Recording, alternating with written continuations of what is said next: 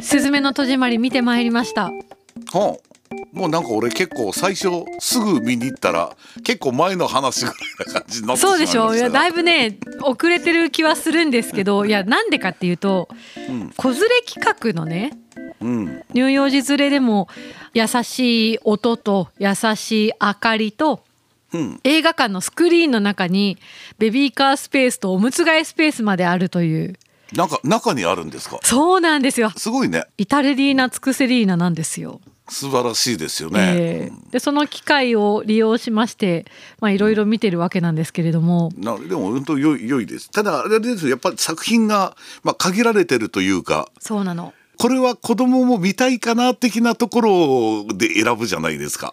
そうなんですよね。なんか一応親が楽しめるように例えば今だったら何だったっけな。で実写の大人なヒューマンドラマみたいなのも一応ありはするんですけど、RRR とかはないのそうか RRR 見たいんですよ。見たいんだよなもあれは爆音で見たいから iMAX で見たいんだよな。バーフバリ見た方がいいのかなってすごいこの間悩んじゃって。なじゃあどうだろう。俺よくわかんないけどもなんかドヒャンブワーうわーできっと楽しめるのではないのかな。多分そうだと思うんですよ。RRR 見たいんだあれこそなんかあの何その子供シネマはすごくなさそうなイメージだけれども、えーまあ爆音ありきみたいなところですからね。まあさておき、スズメはありまして。うん、いやーどうどう何から話せばいいのか。まあなんなんだろう。まあふわふわと感想でいいとは思うんですけれども、えどうどうでしたか？ーいやーそうなのよね。私ね、その新海誠監督のこれまでの作品が「あの君の名は天気の子すずめの戸締まり」ってその一つのテーマで貫かれてることを知らなくて。うんでそれを題材にしてる、まあ、震災をね題材にしてるもんだっていうのを知らないまま行ったんですよ何も見ずに。うんであんなに真正面から取り上げてるということにまずびっくりしてえいいの？ってちょっと思っちゃったんですけどうん。でもまあそんなのね私が心配するまでもなくそこを覚悟してというか整理をきっちりした上で描いたんだろうなって思いながらこうぼんやりして帰ってきましたけれどもまずはね。まあそうださいあのー確かにすごい3本ともテーマはこう似通ってはいるんだけれども鈴代が一番そういう意味では直接的ではあったということだからね。そう私たちがしかもその映像とか経験とかで割とこの近いところでうん。見てきたものがもうそのままであるというのがそこにショックを受けたというか。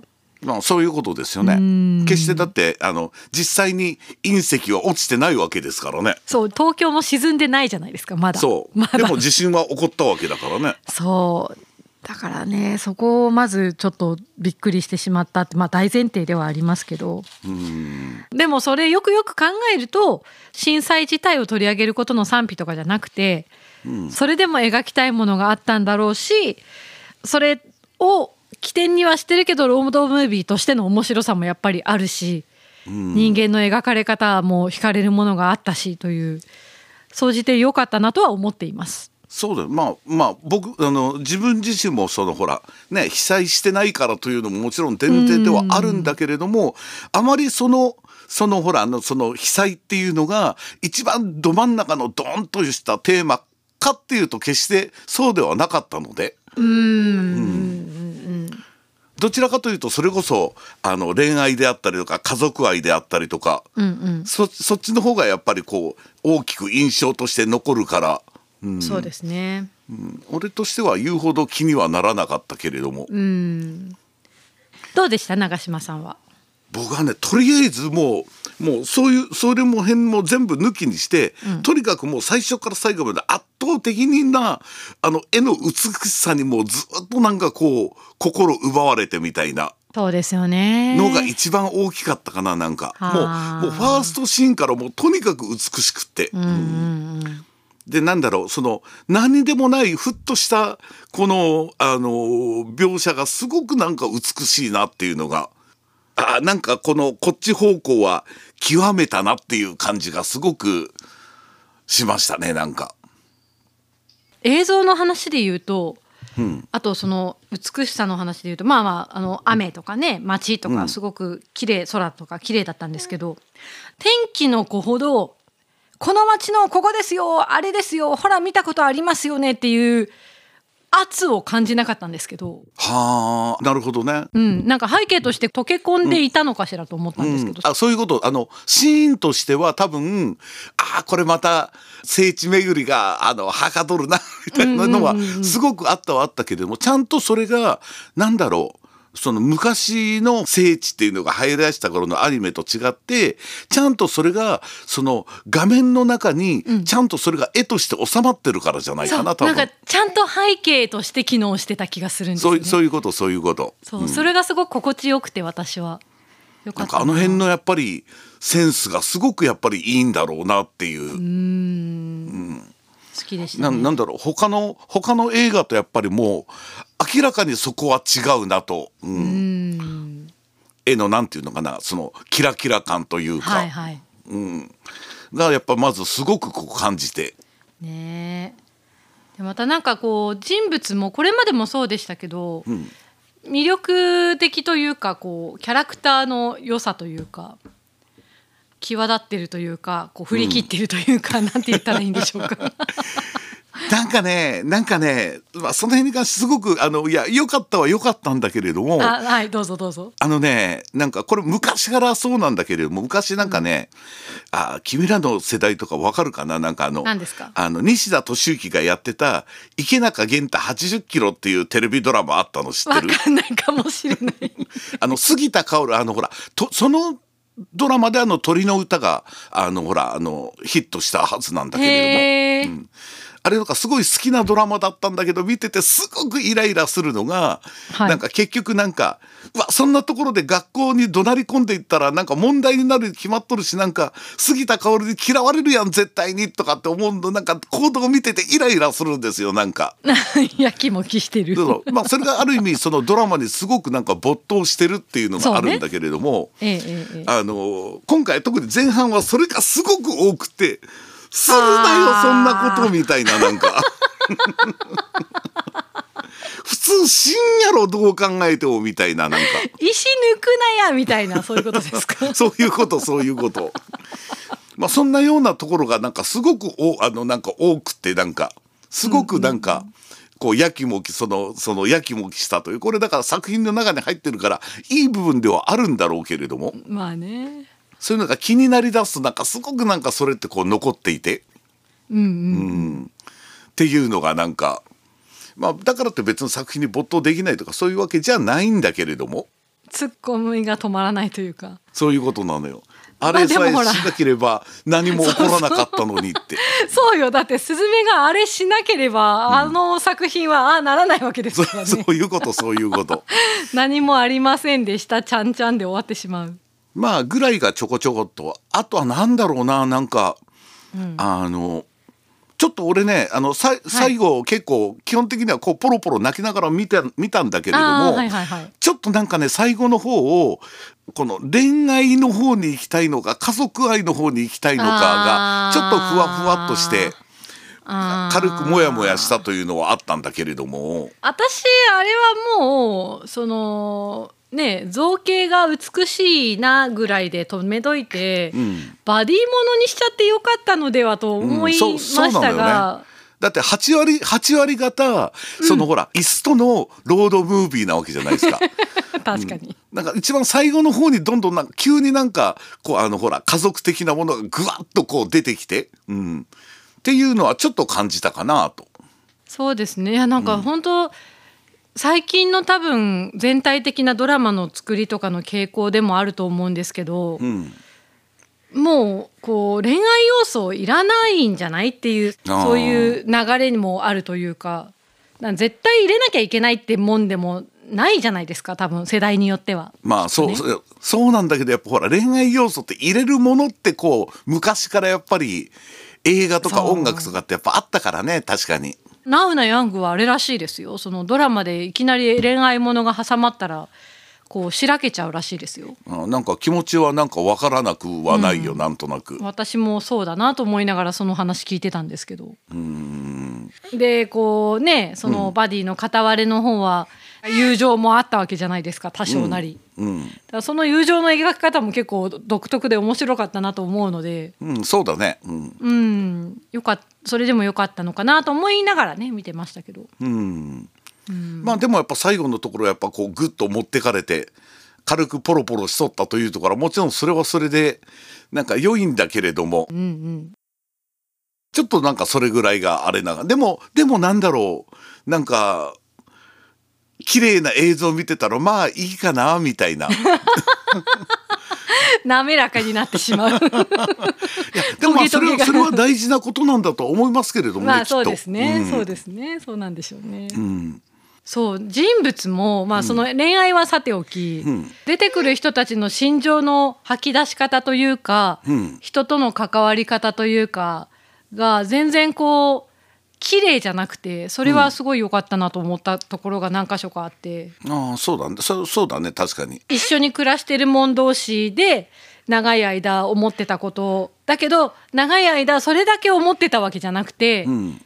なねこう夫婦だって親子だってそうじゃないですか。うん。なんかこう好き一辺倒でもなければもうなんか一緒にいたくない一辺倒でもないみたいな、うん。そういう微妙なこう心の中を説明でなく描いていたというかセリフを重ねずに描いていたというか。うん。そういうシーンは私その関係性は2人好きでしたけどね。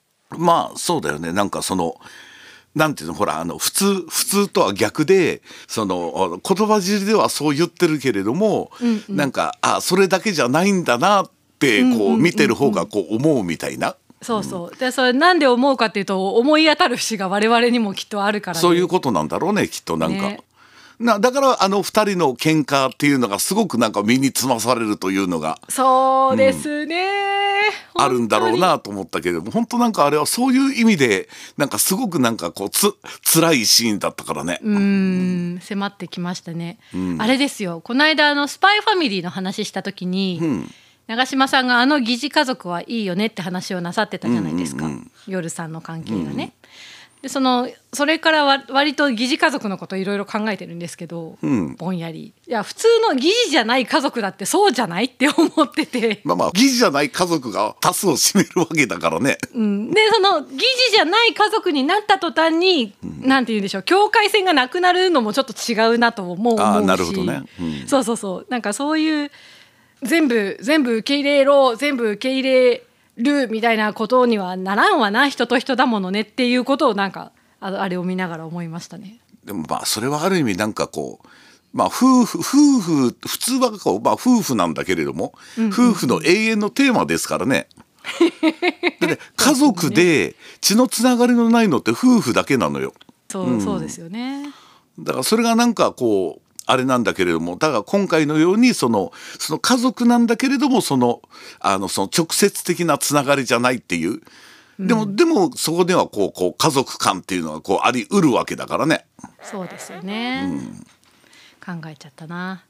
あとそうそうそう。あのー長嶋さんにとこの話したいなと思ったのが一個あって。うん、こんなに真正面からジブリオマージュすることあるんですかね？は あでもなんだろう、まあ、すごく変な話日本でアニメを作るにはもちろん避けては通れないところだし、そのまあすごくあのほら数字的にはもうほら抜いちゃってるわけじゃないですか。まあまあそうね。興行、収入という意味でね。でもやっぱりそのものすごくそれが好きだっていうところからスタートして、まあそのやっとそれができるようになったっていうことじゃないかなきっと。うん。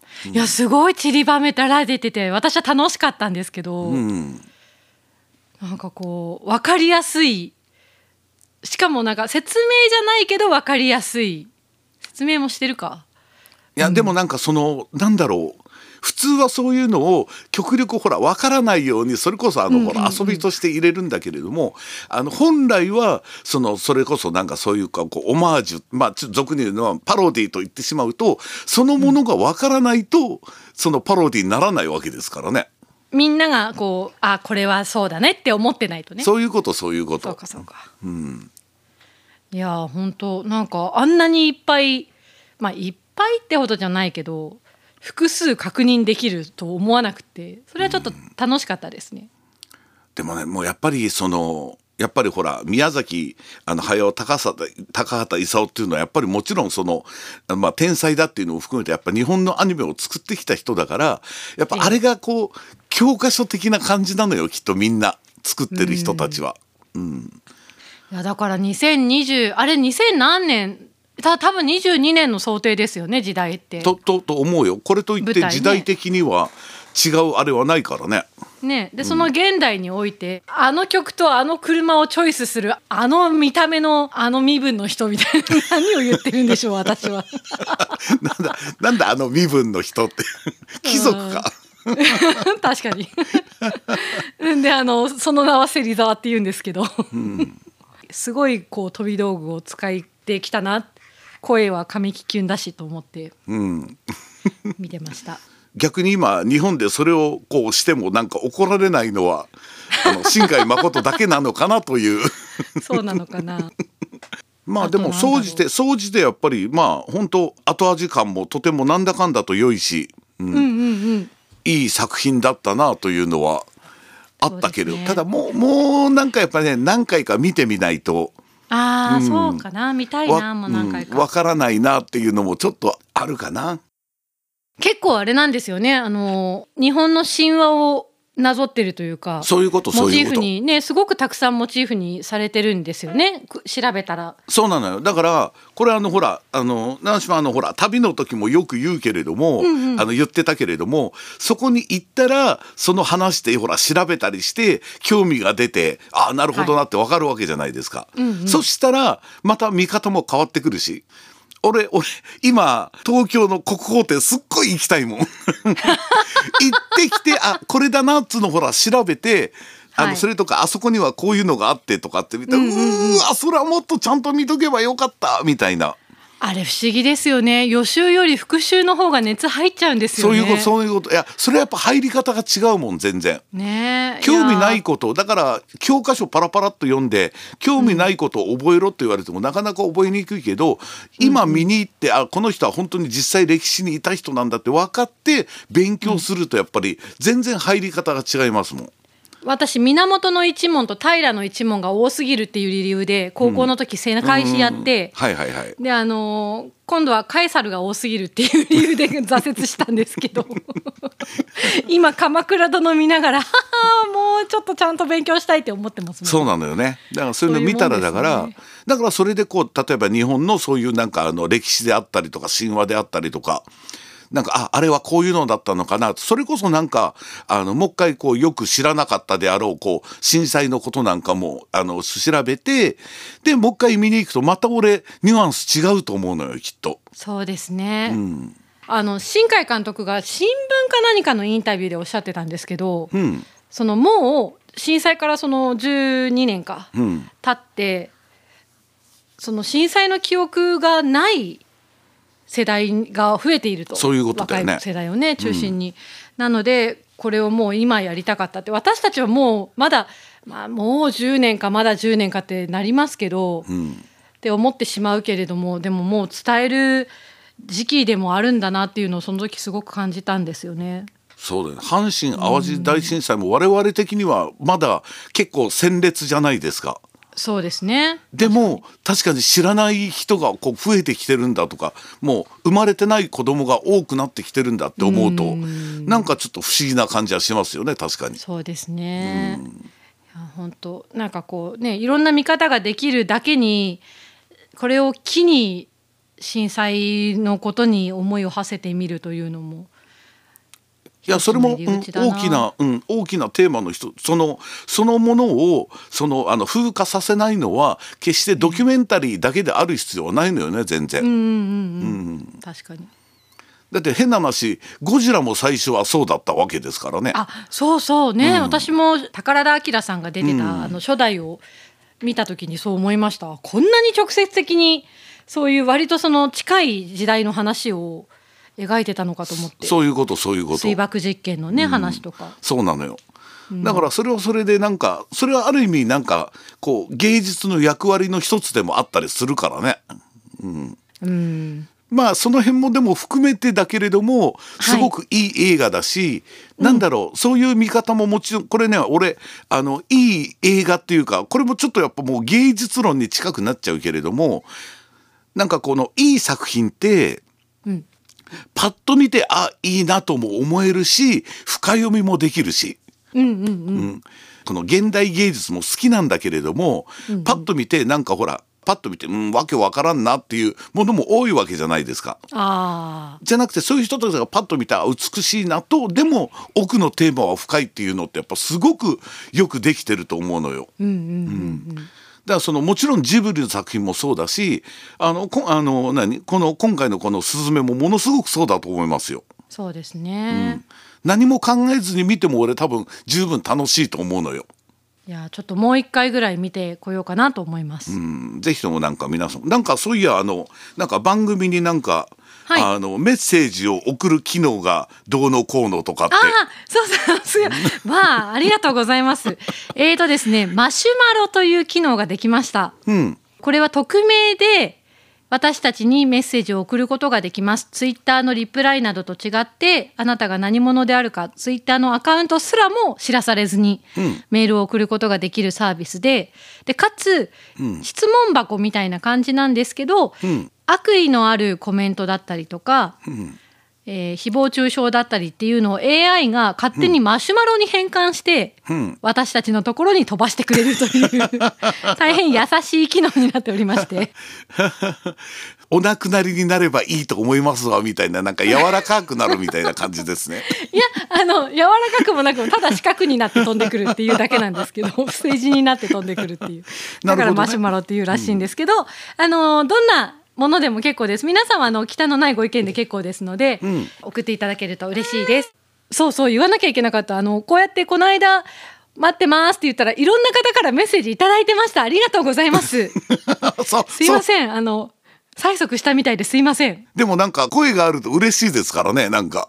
そうなんですよ。これ今ちょっと紹介しようかな。あの、うん。感想なんでね、ちゃうん。チャラチャラっと紹介できるかと思うんですけど、えーっと例えばハリーと立体刺繍作家の方は「たゆたいたい」はいろんなこう視点で紹介してくれるから楽しいなとかね。この間の旅のリポートの時は、久しぶりに上野に行きたくなりました。長嶋さんの楽しそうな様子に一日ぶらりと常設展示巡りをしたいですねとか。あとは、アスカさんからも、えーこっそり聞いておりますとかアニメスタジオ縛りもね私はこのスタジオが好きとかいろいろいただいてますので、また改めてやりましょそうですね。はい。なんだみんな聞いてるんじゃん。俺でちょっと誰も聞いてないんだろうなと思って楽しく喋ってたんだけれども。う。いやいやいやあ そうそうあのあともう一個なんか告知多くなっちゃうけど、ん。えっ、とこれは Spotify なので、うん。Apple とか Amazon でお聞きの方は入らないんですけど、うん。Spotify の年間のリスナー数ですとか、うん。えっ、と更新数。更新数はどこも一緒ですけどね、うん。とかそういう2022年のまとめも公開されてましてあそうですね。おかげさまでたくさんはい聞いていただいております。ありがとうございます。す。はいこれに懲りずにまた今年あと3本ありますがあと来年もね引き続きよろしくお願いします。あのまとめですごく不可解かっただったんですけれども。何ですか？7カ国で聞かれてるってどういうことですか一体。いやそれがねアマゾンとかも全体含めてもそうなんですけど、んいるんですよ1%ぐらいえーヨーロッパの謎の国に我々ファンがいるかもしれないということですよね。そうそうまあ一番多いのはたどこだと思います？え日本。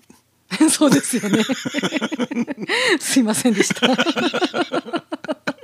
でまあ当たり前なんですけど。当たっててよかった。2番目がUnited States で 2%2% もいらっしゃるんですって。2%か。で、えー3番目が Germany で1%うん。その後香港 UK アイルランドタイランドノルウェーカナダなどなど実はあのおー7カ国以外にも他のアプリなどで試しに聞いてみたって方もいらっしゃるかもしれまあませんが、もちろんそうでしょうね。えーちょっと聞いてくださった方がこんなにいろんなところにいらっしゃるのでありがたい限りです。スペインとかね。うん、なんかすごいすごいなぁとここにたどり着いたのがすごいですよね。ねまだまだやっていけるなと私も思っておりますので。うん、あごめんね。ちょっとまた長くなってあれだけれども。何ですか？あのこの間なんかこういうのやってるのよって生徒話してて、はあはあ。どこでどう調べればいいんですかってまあはあはあ。Spotify が俺一番聞いてるけどっていうの話をしてたんだけど、んうん。一番あの簡単なのを見つけました。何ですか？普通にアマゾン開いて、ボブ長島とか上野綾って入れるとこの番組出てくるのよ。あそうそう出てくるんですよ。アマゾンが一番まあやっぱ調べやすいかなとアマゾンプライムでね。そういうことそういうこと。そうそうあのテレビ番組とかだけじゃなくてポッドキャストも出てくるので、そうアマゾンミュージックでもオーディブルではいも聞けるっていうことで、はい聞けます。ぜひとも皆さんちょっと探してみていや多分今聞いてくださってる方は 探してくださったんだと思う。あ そういうそういうことだよねあなるほどね頭いいね君 いつもありがとうございます。じゃあ今このポッドキャストを聞いてないそこのあなたチャンスですよ、はい、誰に届くんだろうかこれ。